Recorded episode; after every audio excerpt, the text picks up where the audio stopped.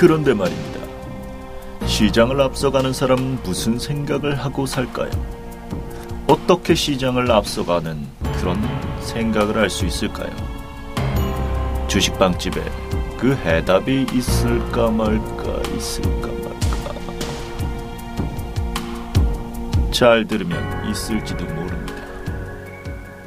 예, 안녕하세요. 다음 카페 주식빵집의 주식 이야기에서 진행하는 모닝 주식빵집 3월 22일자 방송 시작하도록 하겠습니다.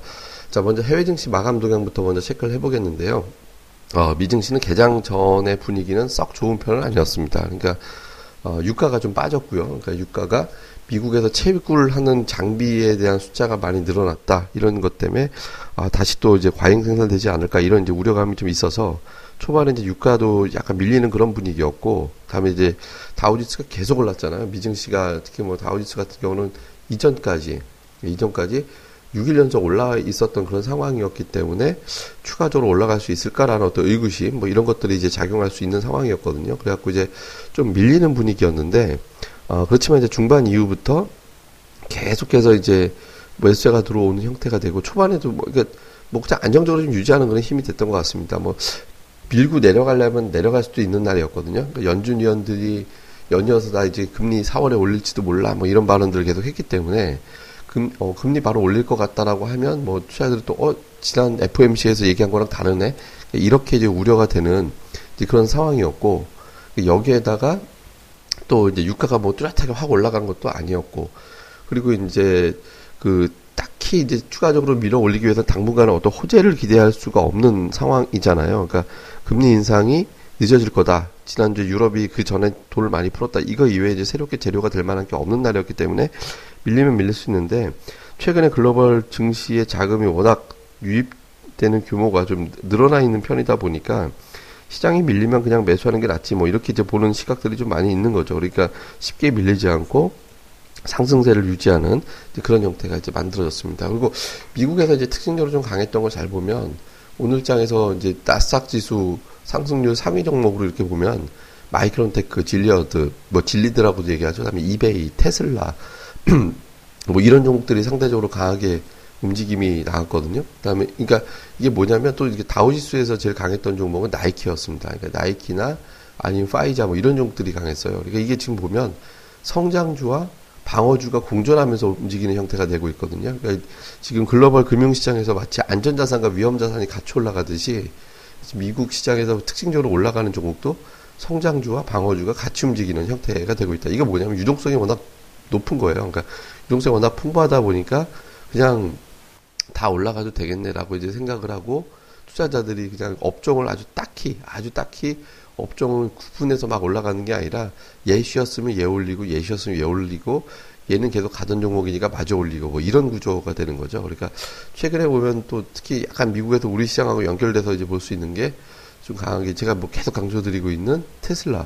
그러니까 테슬라의 주가 상승이 저는 되게 무서워요. 지금 테슬라가 7일 연속 올랐거든요. 그러니까 7일 전에 205달러였는데 오늘 종가가 238달러까지 올라갔습니다. 그리고 한 달 조금 더 되기 전에 140달러였어요. 그러니까 지금 50포인트 넘어서 60달러, 60포인트까지 올라가고 있거든요. 그리고 매일 지금 2%씩 올라가고 있고, 그러니까 우리 시장에서 2차 전지 또는 전기차 관련주들이 움직임이 나오는지, 그러니까 어저께 조금 2차 전지 관련주 반응이 좀 있었죠. 우리 시장하고 연계해서 좀 봐야 될 것 같고, 또 하나는 이제 마이크론 테크입니다.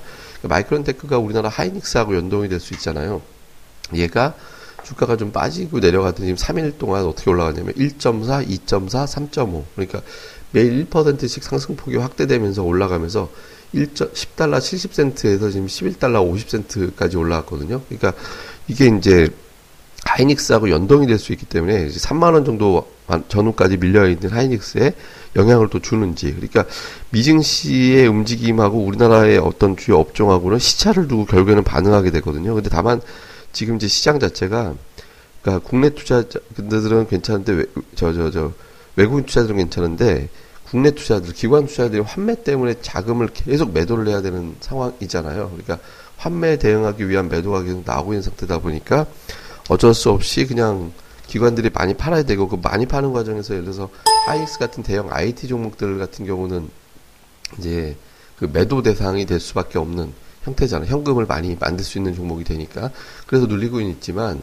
그러니까 외국인들 입장에서는 조금 다를 수 있거든요. 그러니까 외국인들 입장에서는 어 이거 그냥 지금 굉장히 좋게 내려오는 종목인데, 아, 좋게 움직이는 종목인데라고 하면서 매수가 계속 이어지고 있거든요. 실제로 보면 3월 들어서 외국인 투자자들은 하이닉스 매도를 4번밖에 안 했어요. 4일밖에 안 했고 나머지 기간은 계속 매수하는 형태가 되고 있거든요. 반면에 기관 투자자들은 3월 4일 이후에 그냥 하루도 매수한 적이 없고 그러니까 지금 이런 구조 되고 있는데 보통 이렇게 되다가 펀드 화매만 진정되면 외국인들이 매집을 해놨기 때문에 휙 하고 올라가는 형태가 될 가능성이 높거든요. 그러니까 미증시에서 올라가는 종목이 당장 반응이 없다 하더라도 우리 이제 투자자들은 계속해서 한번 관심 있게 보면서 오히려 이제 꾸준하게 이렇게 눌러주고 있을 때 매집하는 뭐 그런 것도 한번 활용해 볼 필요가 있지 않나 이렇게 생각을 합니다. 그래서 전체적으로 좀 해외 증시를 보면 우리 시장에 좀 도움이 될 만한 상황, 예, 우호적으로 작용될 만한 상황으로 계속 올라가고 있다라고 보면서 시장을 좀 챙겨보면 될 것 같고요. 그다음에 우리 시장은 뭐 제가 조금 전에 이제 설명드린 대로 시장의 기본적인 어떤 움직임 자체는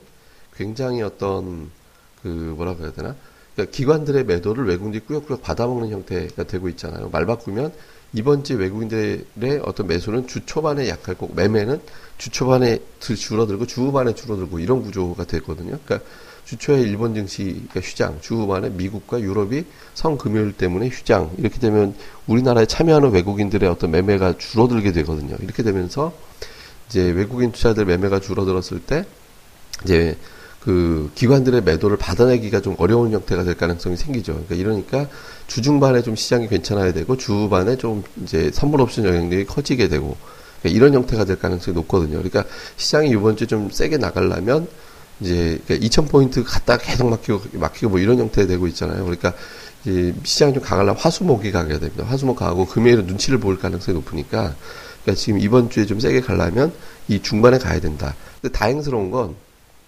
그러니까 지금 제가 뭐 어제도 말씀드렸듯이 시장 과열이 상당히 많이 시켜졌거든요. 그러니까 거래소 115, 코스닥 109. 그러니까 이 지표가 거래소 120 넘어가면 과열, 코스닥은 115 넘어가면 과열인데 거래소가 115로 내려왔고 코스닥이 109까지 빠졌거든요. 그러니까 시장이 뭐 하루 이틀 정도만 이제 상승폭이 크지 않다면 뭐 약간만 올라가는 정도 수준이라면 시장은 충분히 기회가 될 수 있는 위치예요. 그러니까 많이 올라갈 수 있는 그런 위치로 갈 수 있다라고 보여지거든요. 그래서 이런 부분들을 감안해 볼 때 지금은 주식을 매도할 때가 아니라 계속해서 보유하면서 가져갈 때다. 그러니까 지금 크게 그 시황에 대해서는 걱정할 필요가 없다. 그리고 이제 관심 있게 봐야 되는 종목은 아까도 이제 말씀을 드렸죠. 그러니까 지금 미증시에서 상대적으로 강한데 미증시에도 굉장히 강한데 우리 증시에서 못 올라가고 있는 업종 종목군들 그러니까 뭐 말씀드린 대로 이게 반도체 그러니까 하이닉스가 지금 3만 원 밑에까지 왔다 갔다 이제 내려와 있는데 기관들의 매도가 진정이 되면 치고 나갈 가능성이 있다. 그러니까 하이닉스, IT,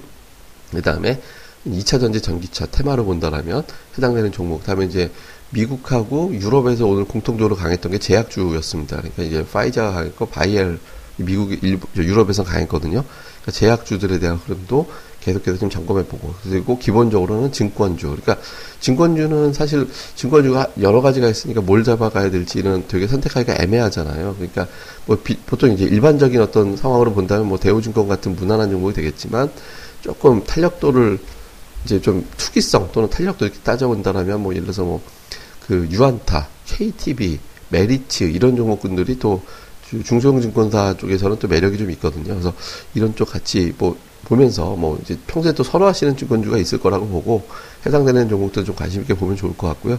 그 외에는 중국주들, 예, 그러니까 중국 증시가 3천 넘어왔죠. 그러니까 뭐 차이나 그레이트, 차이나 하오란, 왈리, 완리 이런 종목들, 이런 종목들에 대한 관심도 계속 가져가시면 좋을 것 같습니다. 자세한 내용은 저희 카페 올려져 있습니다. 그러니까 다음 카페, 그러니까 주식빵집의 주식 이야기, 예, 저희 카페 오셔가지고 내용 보시면 되겠고요. 뭐 찾는 방법은 다음에서 주식빵집 이렇게 검색하시면 오실 수 있으니까 오셔가지고 또 많이들 보셨으면 좋겠습니다. 예, 그러면 저희는 또 다음 시간에 다시 뵙도록 하겠습니다. 예, 감사합니다.